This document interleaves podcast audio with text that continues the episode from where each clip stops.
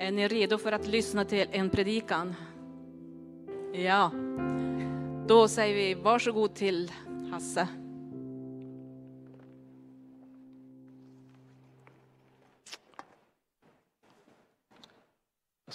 Jag ska börja med att förmedla en hälsning från Thomas och Maria. En varm hälsning från deras semester. De håller på att krympa ihop semester nu, skulle jag tro.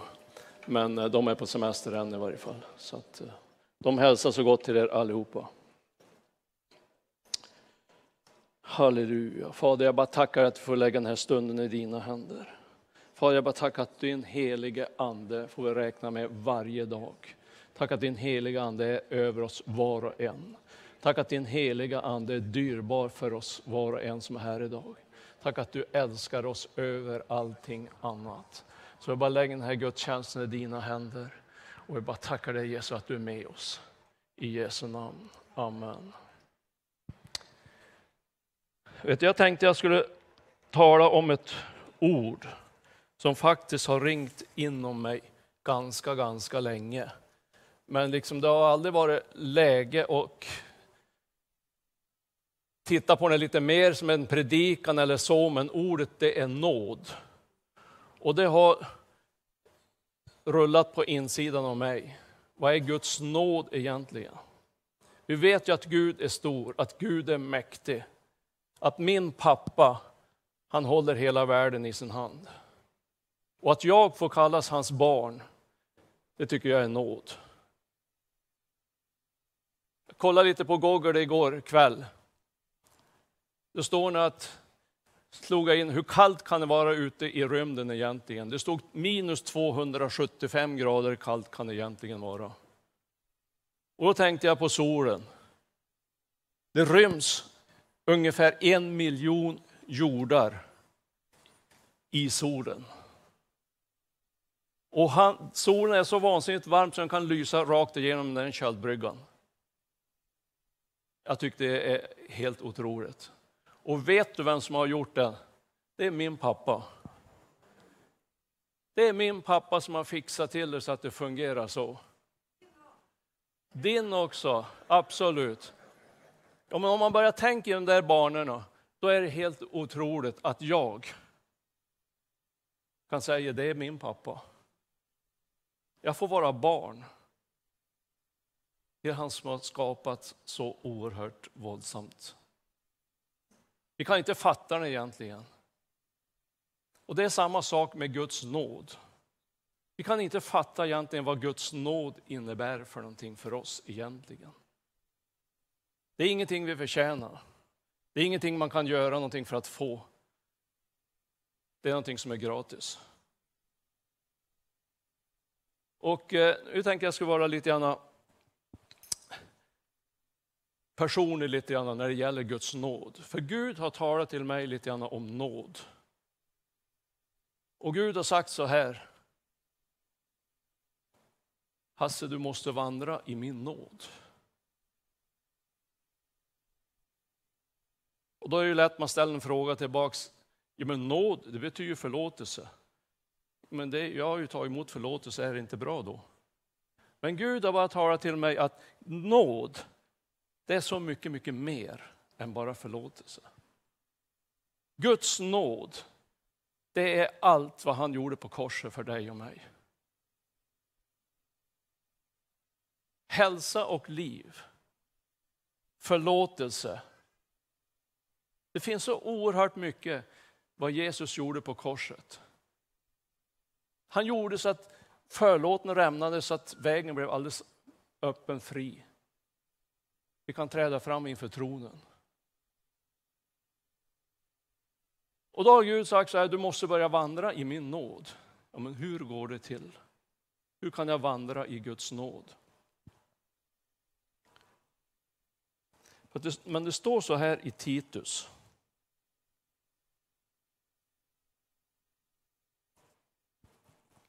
Titus 2 och 11. Ty Guds nåd har uppenbarats till frälsning för alla människor. Den fostrar oss att säga nej till ogudaktighet och världsliga begär och att levas anständigt, rättfärdigt och gudfruktigt i den tid som nu är. Och det där hajar jag till när jag läste det där. Guds nåd fostrar dig och mig. Hur kan Guds nåd fostra dig och mig att leva ett rättfärdigt liv? Jag tror att det är så här. Att jag måste påminna mig varje dag vad Jesus gjorde på korset. Jag kan inte bara ta det för givet och bara säga tack Gud, du har förlåtit mig. Men det var så mycket mer Jesus gjorde på korset. Han tog all din synd. Det står att ditt skuldebrev spikade han upp på ett kors. Jesu blod renar från all synd. Det finns läkedom i hans sår. Och det gäller fortfarande. Därför måste jag påminna mig varje dag. Måste disciplinera mig. Att påminna mig om vad betyder nåden för mig idag. För jag har märkt en sak. Att när jag inte gör det. Så är det lätt att det händer någonting. Med mig i varje fall. Jag vet inte hur det är med dig. Men nu jag talar om mig själv nu. När inte jag lever i nåden. När inte jag är så tacksam för Gud att du dog för mig. När jag inte är det varje dag. Då är det någonting som tystnar inom mig. Då blir det jobbigt att lyfta händerna när man ska prisa Gud. När jag egentligen skulle ropa halleluja, då är det bekvämare och vara tyst. Då är det jobbigt att stiga upp under lovsången. Det går väl lika bra att sitta och sjunga och prisa Gud. För att den där elden som nåden gör falar på något sätt. Och jag vet inte hur det är för dig, men så är det för mig i varje fall. Jag måste disciplinera mig. Och påminna mig om vad betyder nåden för mig. Varje dag. Innan jag går och lägger mig. Så måste jag ta fram Bibeln. Jag måste ha ett samtal med Gud. Jag måste slå på en lovsång. Jag måste börja tacka Gud för nåden. Då händer det någonting. Då förändras insidan. Då blir man tacksam till Gud. Tack gode Gud att jag är frälst. Jag tror att det där är någonting som måste genomsyra oss varje dag. Tack Gud, jag är frälst. Jag är renat i ditt dyrbara blod. Det står i Psaltaren 103, 11 och 12. Det står att Guds nåd, den är lika stor som öster är från väster till väster är till öster. Det betyder att Guds nåd, den är oändlig. Guds nåd tar aldrig slut.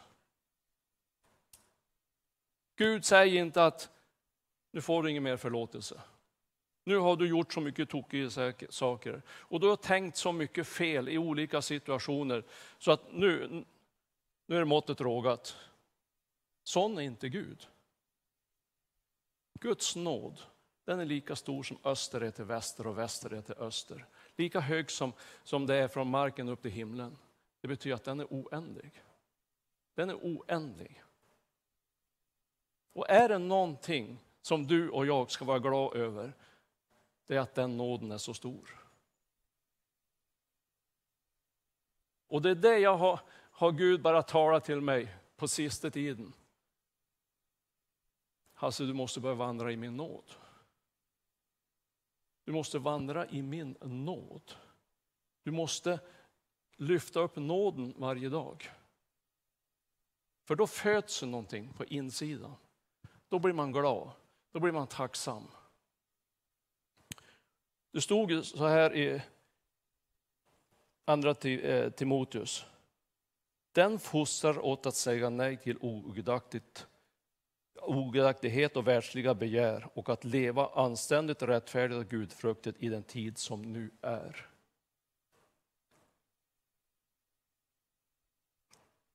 När du påminner dig själv om vad Jesus har gjort på korset. Vet du att det är en fostran för dig och mig. en i Bibeln som hade vandrat i Guds nåd. Vet du vem det var? Det var Josef. Jag har tänkt på Josef så många gånger. Han råkade ut egentligen för samma sak som Jesus råkade ut för. De närmaste svek honom. De närmaste övergav Josef. Hans syskon kastade honom i en brunn. Och de ljög för deras far att det var en varg som hade ätit upp honom. Det är det simpligaste du kan göra mot en broder. Det gjorde de. Precis som lärjungarna när det var i Getsemane. Minns du hur de flydde? Del de tapperkläderna de flydde ifrån Jesus. Petrus förnekade Jesus 3 gånger. Det simpligaste det du kan göra mot en nära vän. Men Josef, han förlät, precis som Jesus har förlåtit dig och mig. Josef, han vandrade i nåden. Och det där har talat till mig att Gud vill att vi ska vandra i en atmosfär av förlåtelse. Precis som Jesus har förlåtit mig så mycket. Det är därför det är så viktigt att påminna sig vad nåden betyder för mig. För har Jesus haft så stort hjärta för mig så att han dog för mig, då kan inte jag ha oförlåtelse mot min broder. Ja, men det var ju han som gjorde fel.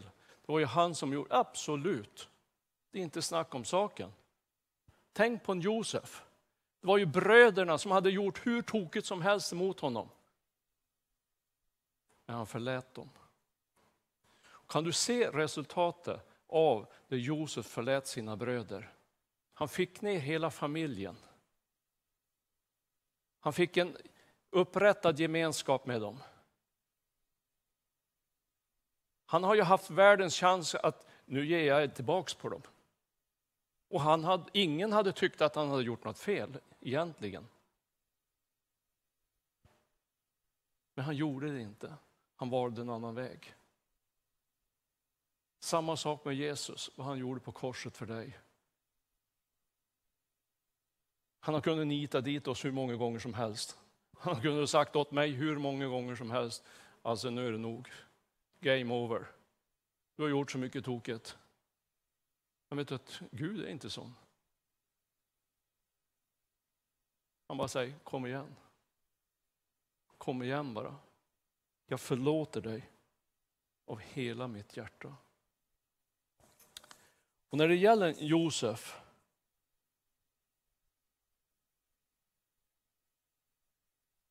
och hans familj som blev upprättad, så tänker jag lite så här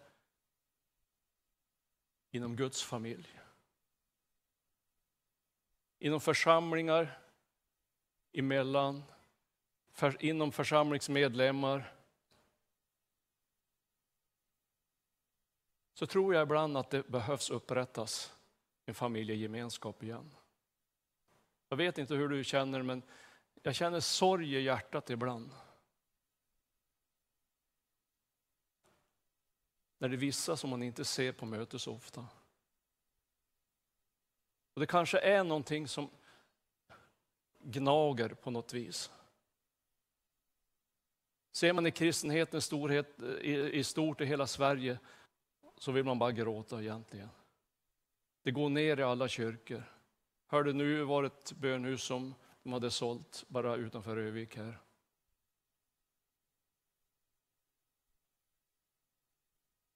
Kanske det behövs en ande av förlåtelse som vi inte har haft i församlingarna på länge.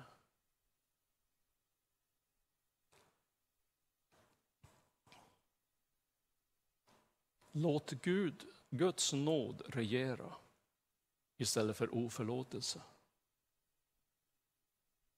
Vet du att det är inte värt att gå och bära på oförlåtelse. Det är inte värt priset. Det gnager på motparten och det gnager längst inne på mig själv också. Fast jag är fri, jag har inte gjort något fel, men ändå är det någonting.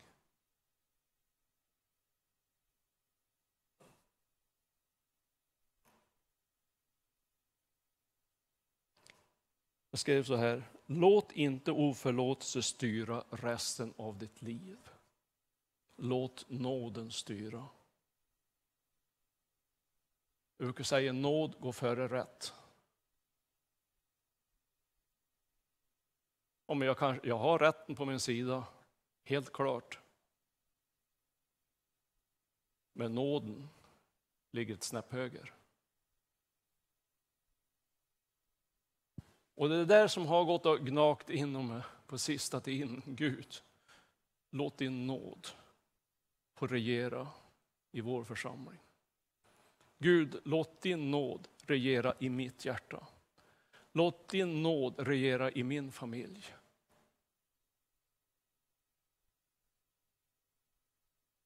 Nåd är ingenting man kan förtjäna. Den är fri, den är gratis. Och leva i nåden, vandra i nåden. Det är som jag sa, det handlar ju om att påminna oss vad Jesus gjorde på korset.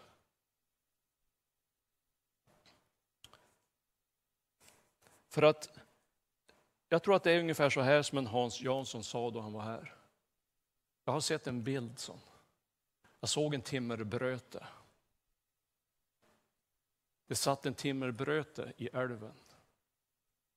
Men det var någon som drog i en liten simpel stock. Och hela bröten bara drog iväg.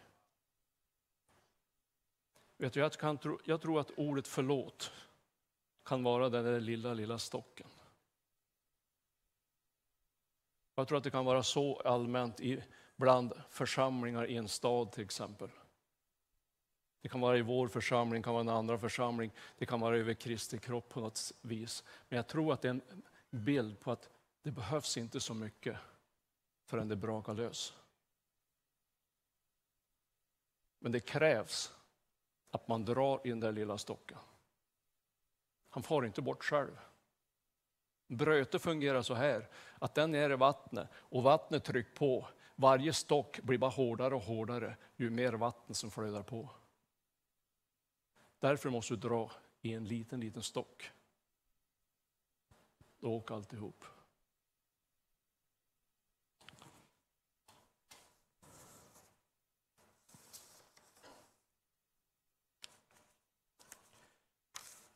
När jag satt och förberedde mig lite om den här predikan så fick jag ett ord ifrån första Tim.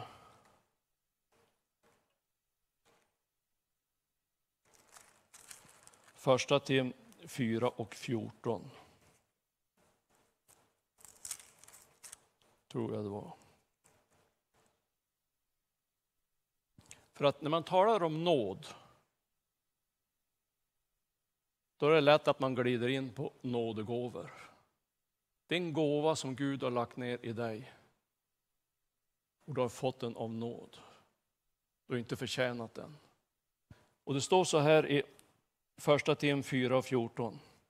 Försumma inte nådegåvan i dig, den som du fick genom profetord, när det äldste lade händerna på dig. Tänk på detta och lev i detta så att alla kan se dina framsteg, står nu. Jag tror Gud har lagt ner mer gåvor i Kristi kropp än vad vi tror själv. Kanske du har en nådegåva som inte har blivit använd på många år. Stå på ett annat ställe att Gud ångrar inte sina gåvor. Det betyder att den gåvan gäller hela livet. Men av olika anledningar så kan den gåvan ha falnat på något sätt. Den har blivit nedtystat på något sätt. Men det är inte Guds tanke. Det var inte Guds mening. Det var en orsak varför Gud gav dig en nådegåva. Och det var för att du skulle bruka den. Kanske du säger, tiden har förändrats lite. Det var för den tiden, men inte nu. Nu har jag blivit lite äldre. Jag är inte liksom lika evangelistisk. Det finns hur mycket ursäkter som helst. Men jag tror det Gud har lagt ner i dig, det vill han använda livet ut. För annars skulle det inte stå att Gud ångrar inte sina gåvor. Gud vill hellre blåsa liv i en gammal gåva.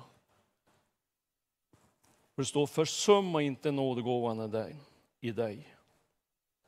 Du har fått en nådegåva för att den ska vara till nytta. Den ska vara en nytta till församlingen, står det i första Kor 12. Ja, men du säger kanske det finns. Jag har försökt, men det föll inte på plats riktigt. Gud har alltid vägar för dig. Ibland kanske man måste be om Guds vishet. Kanske ibland måste man be om den helige andes ledning mer än vad vi tror.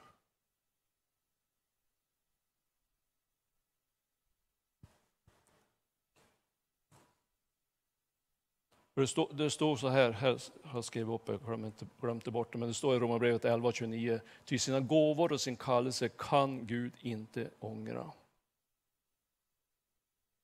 Och ibland kan jag känna så här. Jag tror Gud tänker ungefär som du tänker ibland när du har gett dina barn någonting.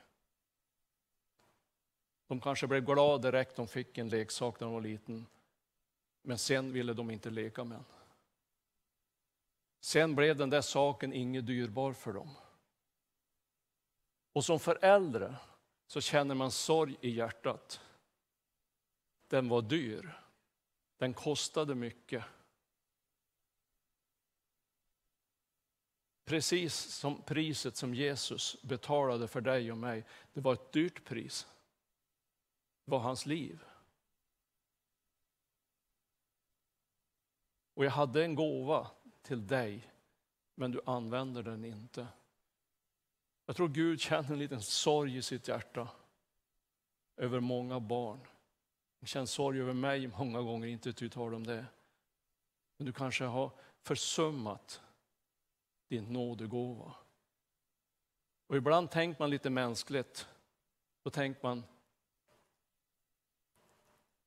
ja, men det var ju inte så märkvärdigt, det var ju inte så stort. Det var ju bara några ord jag skulle ha till en annan människa. Vet du, ett ord kan förvandla ett helt liv. Ett ord kan förvandlas mycket, mycket mer än vad du tror. Jag skulle bara uppmuntra dig. Försumma inte nådegåvan och Gud har lagt i dig. Börja blåsa liv i den igen. Hur gör jag det då?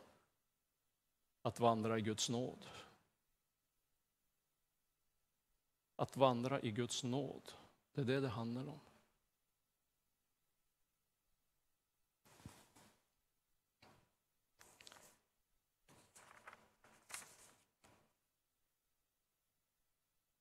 Ibland känner jag lite sorg när det gäller nådegåvor.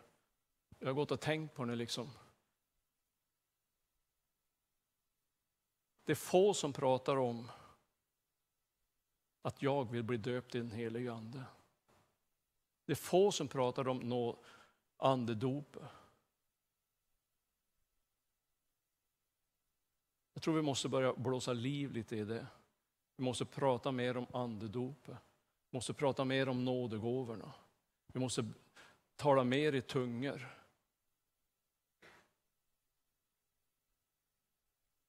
Vi måste börja vandra mer i Guds nåd.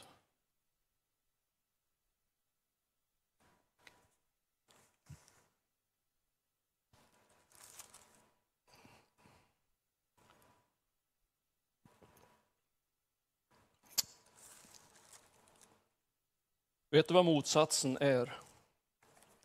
Att vandra i Guds nåd. Motsatsen till det.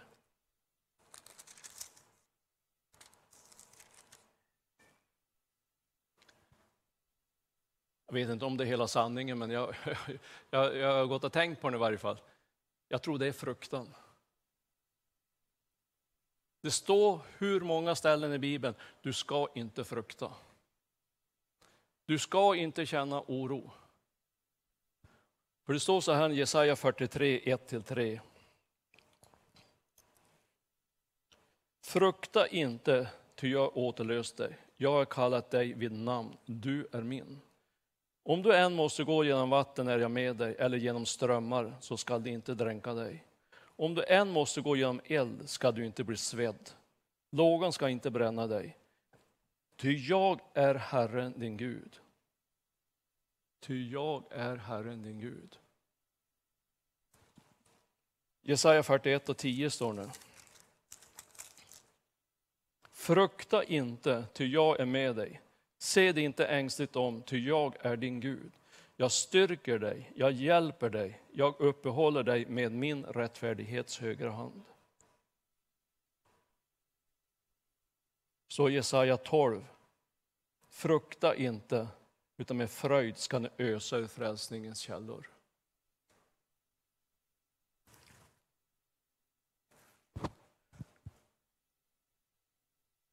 Hur ska jag slippa fruktan? Hur ska jag slippa oro? Någonting som har hjälpt mig jättemycket i varje fall, det är att se på Guds nåd. Det får blåsa snålblåst runt omkring mig hur mycket som helst. Men Guds nåd, den består. Vad Jesus gjorde på korset, det består. Står så här i Romarbrevet 8, tror jag det. Samma ande som uppväckte Jesus från de döda bor i dig. Det kallar jag för nåd. Det är någonting som är gratis. Det är någonting som jag har fått. Jag har inte gjort det förtjänt av det. Men samma ande som uppväckte Jesus från de döda bor i dig. Varför ska jag frukta? Varför ska jag känna oro? Varför kan inte jag vila i Guds nåd? Vila i Guds famn. När han är så stor. När han är så mäktig.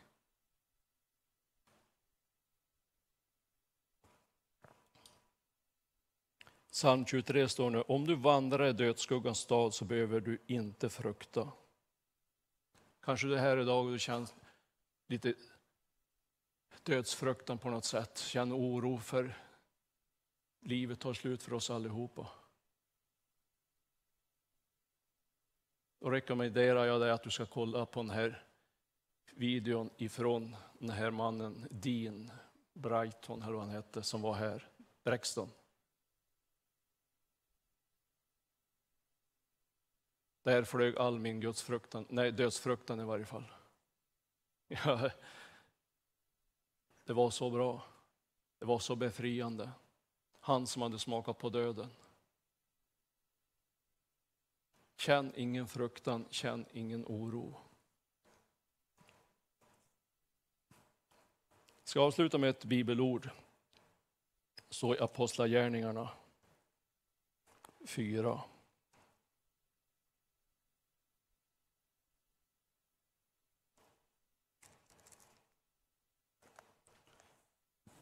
Fyra och 13. Det handlar om en Petrus och Johannes. Det står så här. När de såg hur frimodiga Petrus och Johannes var och märkte att det var olärda män ur folket, blev de förvånade. Men så kände de igen dem och kom ihåg att de hade varit tillsammans med Jesus. I deras ögon var Petrus och Johannes ingenting. De var olärda män. Men så kommer de ihåg. Ja, men de har ju varit med Jesus. Det där bibelordet har talat till mig ganska mycket. Är det någon som har märkt att jag har varit med Jesus? Jag skulle vilja bara kasta ut den där frågan till dig. Att du bara går och grubbar på den lite grann. Ingen fördömelse eller någonting behöver du inte känna. Men jag tror det är bra om man reflekterar på olika saker ibland. Och jag reflekterar på den där versen många gånger. Är det någon som har märkt att jag har varit tillsammans med Jesus? Det båda kan komma upp. Är det någon som har märkt att du har varit tillsammans med Jesus? Och när jag har gått och tänkt på det där, då faller det tillbaks. Vandrar jag i nåden?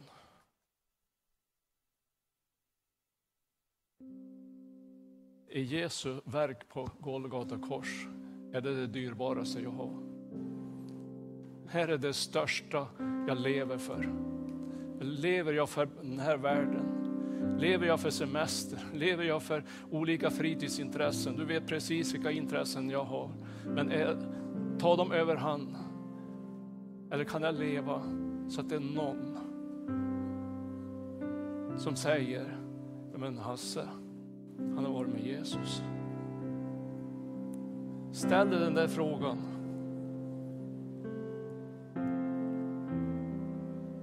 Så blir nåden mer dyrbar.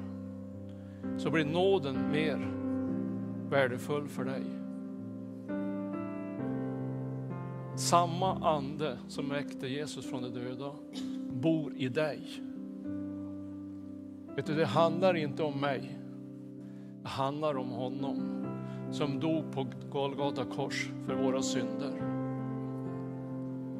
Skulle jag bara ställa en fråga till dig. Om du vill så kan du få komma fram, ska du få förbön. Om du är här och du inte är frälst, så gäller Guds nåd över ditt liv.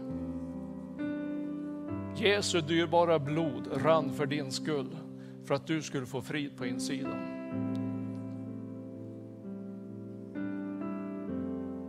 Är du här och du inte är andedöpt, att du inte upplevt att få tala i tungor, att du inte har fått en nådegåva, en gåva som ges av nåd, så ska vi stå tillsammans och vi ska be tillsammans om att Guds heliga ande ska bara komma över ditt liv.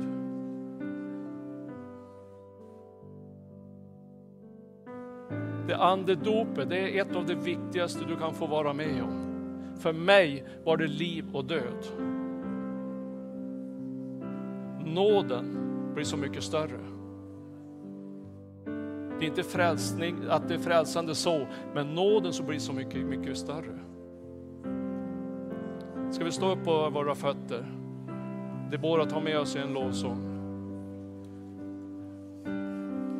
Och är du här och du vill ha förbön, så bara kom fram. Det finns förebedjare som vill hjälpa till att be. Är du sjuk på något sätt?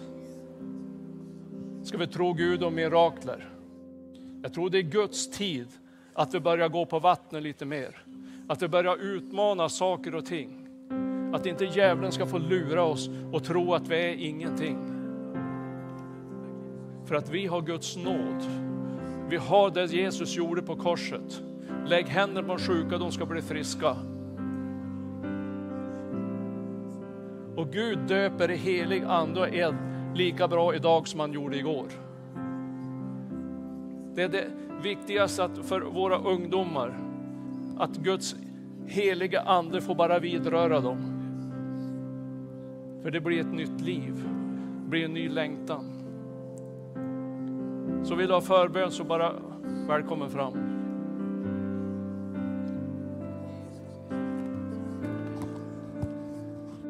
Bara sjung ut Guds välsignelse över dig. Guds nåd över dig. Så ska du bara få ta emot. Vi vill betjäna dig.